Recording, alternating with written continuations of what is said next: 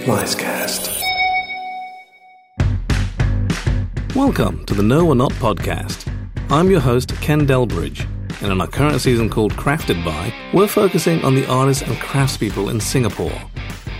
In a country that loves analyzing its economic progress through detailed statistics, the nation's culture is enriched by those who create the arts that nourish the soul. In this episode, we meet one of Singapore's pioneer sculptors. Imagine yourself on the bank of the Singapore River with a Fullerton Hotel behind you. It's a hot morning, and a mix of tourists and bankers are walking past. It's not really a river anymore because once the Marina Barrage was completed at the river's mouth, it became a freshwater marina reservoir.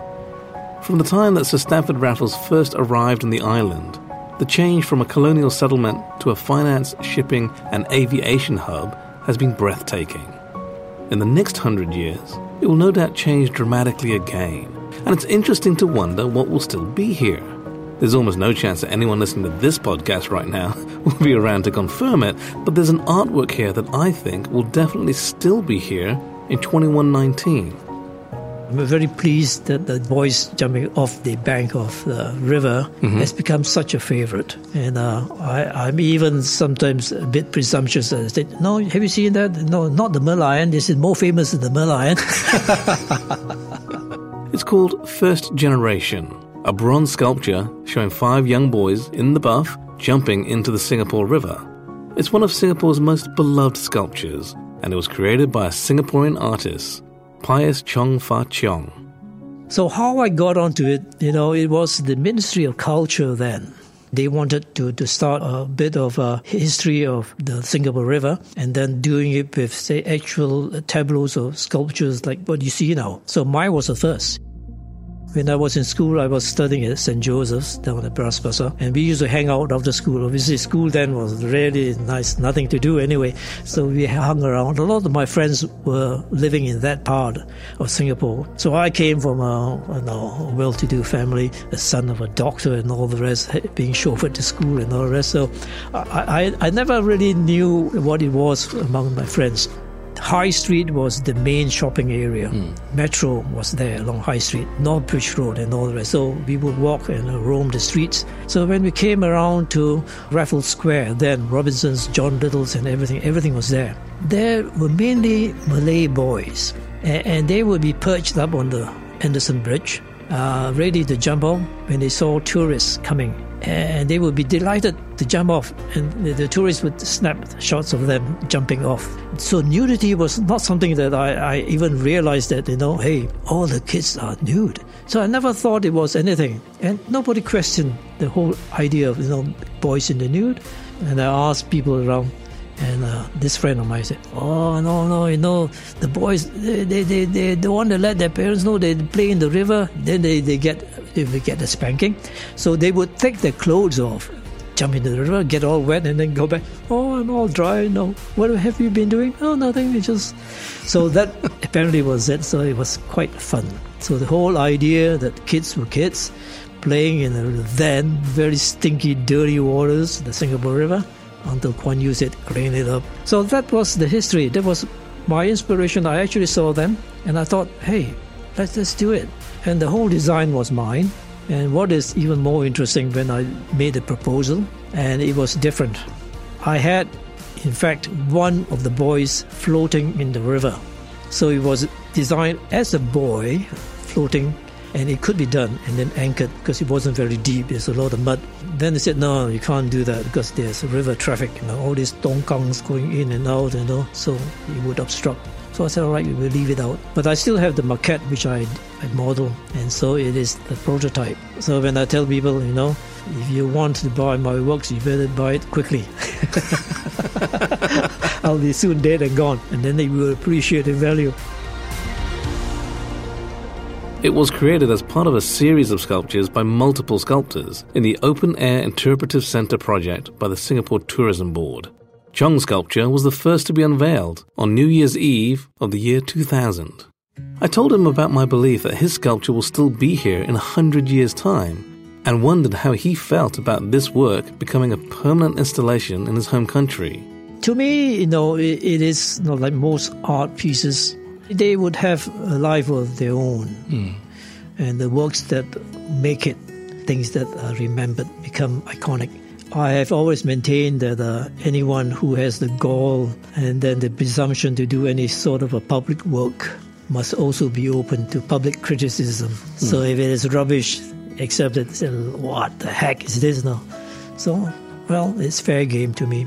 I did enjoy it because I think when I got the commission to do it, I happened to know one of the professors at Silpakorn University, and he said, "Oh, you can come. You know, I'll get my students to help you." So I happened to get one guy who was graduating then, very good guy. He's still uh, practicing his art. And he helped me. So with one artist and myself, we modeled the whole thing. We worked at the university and then we got the guys from the foundry. This was the Asia Fine Arts Foundry. It's still existing. I still do works there. And they came down to the university's premises and made molds of the original clay form. And then off they went, brought the molds back to the foundry, and they were cast in sections and then welded back together. So this is the traditional lost wax method of casting and making bronze sculptures. So yes, I, I think it will probably continue and um, be iconic to the extent that this would reflect the origins of what Singapore was the Malay village by the Singapore River. My original title for the piece when I did it, Kampong Kids. So okay. then, when they, they were faced with this title, they said, "Oh, Mr. Chong, we cannot use the word kampong because uh, Kuan Yew is going to open this uh, the Fullerton, etc. unveil." And then they chose it first generation. I said, "Okay, uh, first generation." okay, so then it stuck first generation. But I will always call it kampong boys or kampong kids, and people now call it jumping boys. Best known for working with wood, stone, and bronze, he has also made significant pieces in jade and other materials. When he conceptualizes a piece, how does he decide which to choose? The idea would evolve when I handle the material. I would have an idea, obviously, and then I would choose the material which I am familiar with. In this case, wood, stone, and bronze. I don't handle glass, although I like it. But essentially, it is direct carving, direct hands on, whether it's modeling or sculpting, which is the two different approaches one taking away and one adding on. I started off with wood because this is where I wanted to mention my background is in teaching, teaching of art. I also joined the religious brothers, the De La Salle brothers, when I was in school.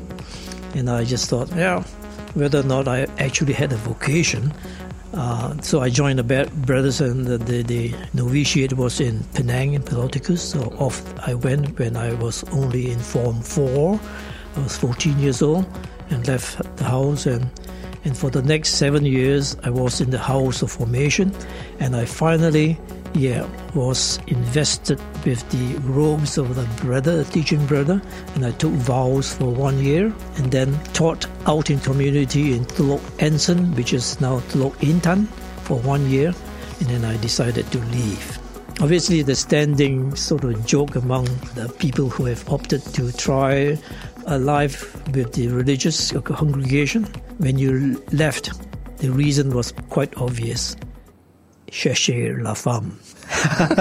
well, a lot of us, not being young as we were, never knew what it was to be a celibate. You know, mm. to say, yeah, oh, no, I will take the vow of celibacy. And, no, it is a calling, it is a true vocation, and it is a life that you want to make it. So a lot of us come to realize that, no, this is not what I, I can do or I want to do. So right. I left. But I was already a qualified teacher then. And then after leaving the Brotherhood, and I went to the university at Bukit Timah, and then met my wife there, and then continued teaching. Uh, so my start was actually with Brother Joseph McNally. Okay. So he was, in fact, a lot of my inspiration. And uh, he was the principal then of St. Patrick's. I was teaching at St. Patrick's. And he said, uh, why don't you, you try using a lot of the angsana trees that he cut down in, in the school grounds. So I said, all right. I never really handled wood myself, so I had to be three steps ahead of the students. so I learned how to handle wood, and and then I found it was fascinating. So a lot of my early pieces were in wood. Later on, uh, found myself getting into stone, uh, which was also as a result of a commission. My first stone work was uh, for the MRT. Oh. It was at Somerset. I think the piece ended up somewhere in the Sports Council in Toa Payoh. Me and Sai Por, Han Sai Por, she was commissioned to do one for Orchard Road, and she also did a piece in stone. So we were lucky to meet a, a, lady whose husband was working at the U.S. Council, and she has been going to Pietrasanta in uh, Italy, in Lucca. And she said, "Ah, oh, you, you guys can do it. You just go carve marble. I've never carved marble before, so this is how I approach things. Have you carved marble? Can you do it? Can. So that's it. So off I went, never having done it. So got into it and found, yeah, not too difficult. So I carved the whole piece myself. And then the next piece that I undertook was the one still at the Toa Payoh Centrum, the Mama's Precious One, also in a white oh. Carrara marble, is still there. So that's again how I approach, in a way, problem solving. There's a thing to be done, get into it, and then find out how to do it. bronze was the same. The boys, jumping boys, was not my first bronze. While I was working there, I did uh, work which I showed at the uh, Frankfurt World Fair in the year 2000 in Frankfurt, Hanover. Uh-huh. So it was uh, my bronze work of two coolies. I still have it in my studio at Emily. It was done by me. I just modeled it and, and, then we cast it. You know, most of the work, you know, is just initial modeling, and then everything was done by the foundry. Now I'm on to marble and granite, but also jade, because I found that BC, British Columbia, Canadian jade. So I met up with this uh, lady who works jade, and I learned from her. And so now I go back to the north of Thailand, at the town called Mae Sai, mm-hmm. and do my jade there. The owner of the jade factory there, they go over once a year to Vancouver to auction for the jade. So a lot of the jade in China also comes from Canada. The Emerald Buddha in Bangkok, mm-hmm. that is jade. It's not emerald at all. The green is the is BC jade, which is nephrite. So jade is a generic word for two kinds of stone, nephrite and jadeite. So the true jadeite, molecularly, the structure is slightly different. The chemical composition is similar a lot of silicates, a lot of magnesium, etc. The physical composition of jadeite is more granular, and nephrite jade is more fibrous. So of the two, the fibrous structure of uh, nephrite is stronger, a stronger stone. So both are very, very challenging.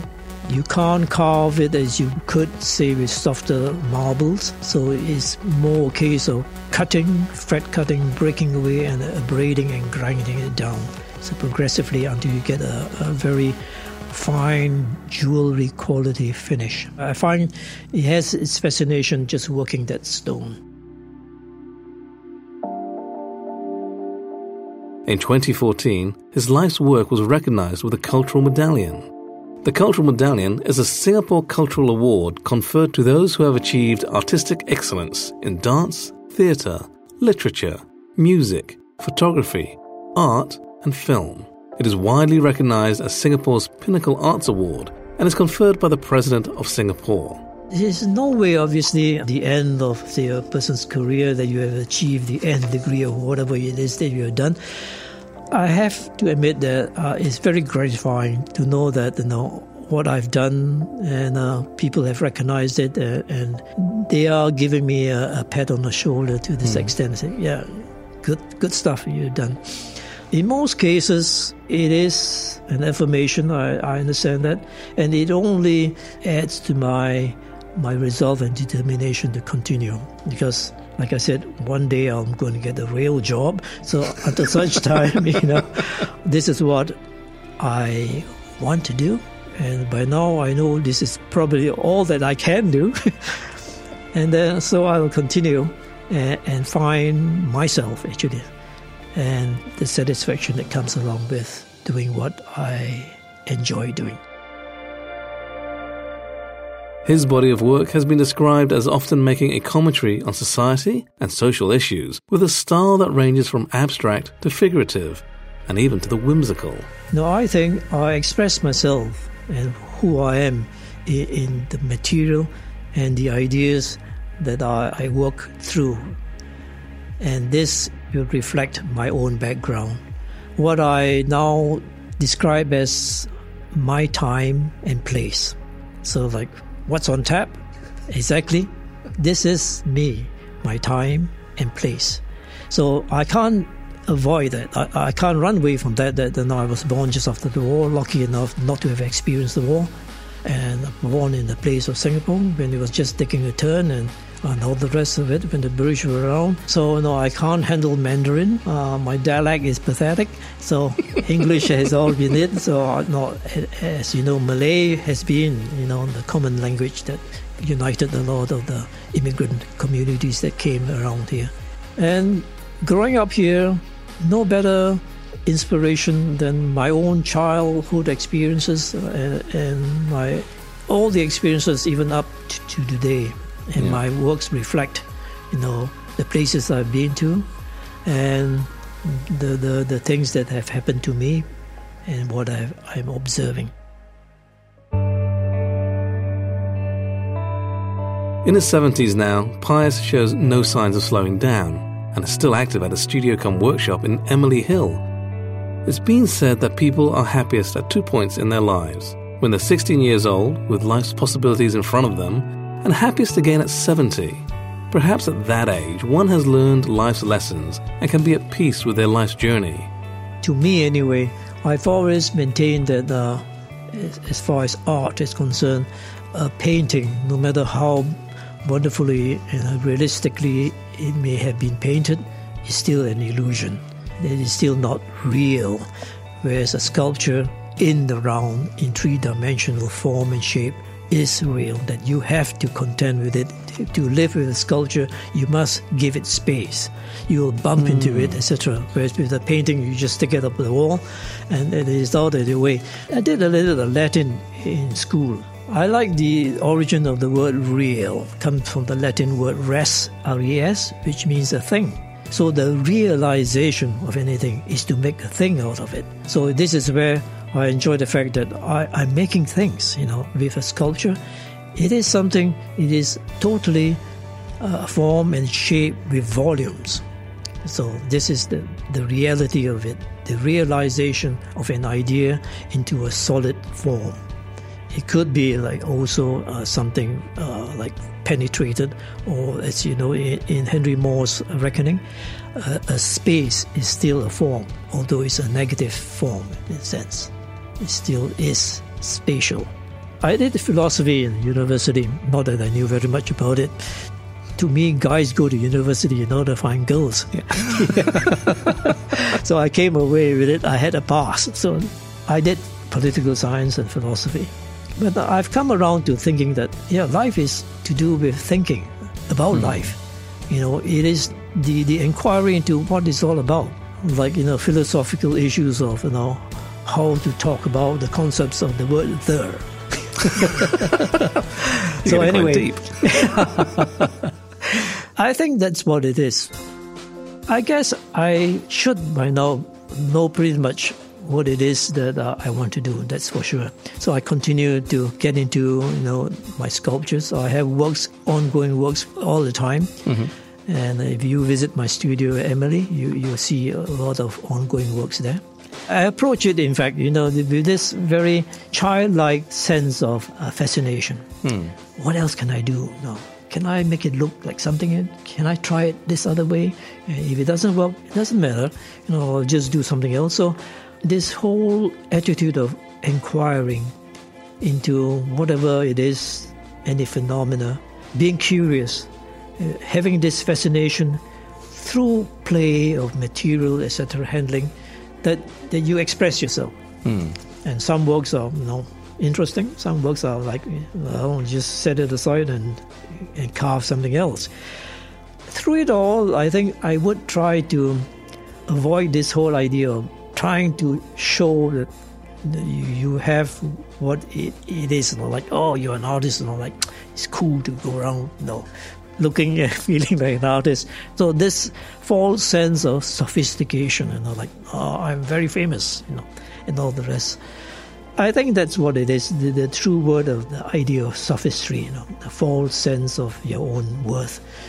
The, the humble truth that a lot of things are not so easy, not so secure, and all the rest. So I subscribe to the Hobbesian Thomas Hobbes idea that life is quite nasty, brutish, and short. And I have lived long enough, I guess. In all probability, I have another 15 years. I don't want to be old and doddering and, and good for nothing. so I'll do what I want to do now. Hmm. And that's how I see life. If there's one thing you can take away from listening to this episode so far, I hope it's an awareness of just how chilled out this artist is. His mischievous sense of humor during our conversation kept making me laugh. Having listened to him for 20 minutes, I guess you're not going to be hugely surprised to know that he has a tattoo on his right forearm. I asked him if it was the only one he had. Yes. Not that I, I want to show the one on my bum. you know, I know I don't have any. So this finally, when we were in school, no tattoos were uh, no no. You know, Right. is that, you know it would be a sign that you are a gangster. And then Singapore in the fifties, we had gangsters. You know. And there's all these wannabe tough boys, you know, trying to extort from you whatever it is. So we never had tattoos. On the other hand, I used to have wire twisted and we would heat up the wire and brand ourselves. So I still have a branding here, which actually is an inverted P. So that was what, yeah, obviously, whatever it is, but I did it twice. so it's this sort of harebrained kid stuff that we just wanted to, you know, feel like, you know, well, we're tough guys. Yeah. So finally, I, I managed to get this done here in Singapore. And, but- ah. and the guy, apparently famous, he's Johnny Two Thumbs. Yeah. But he charged me a lot for this. Now I realize.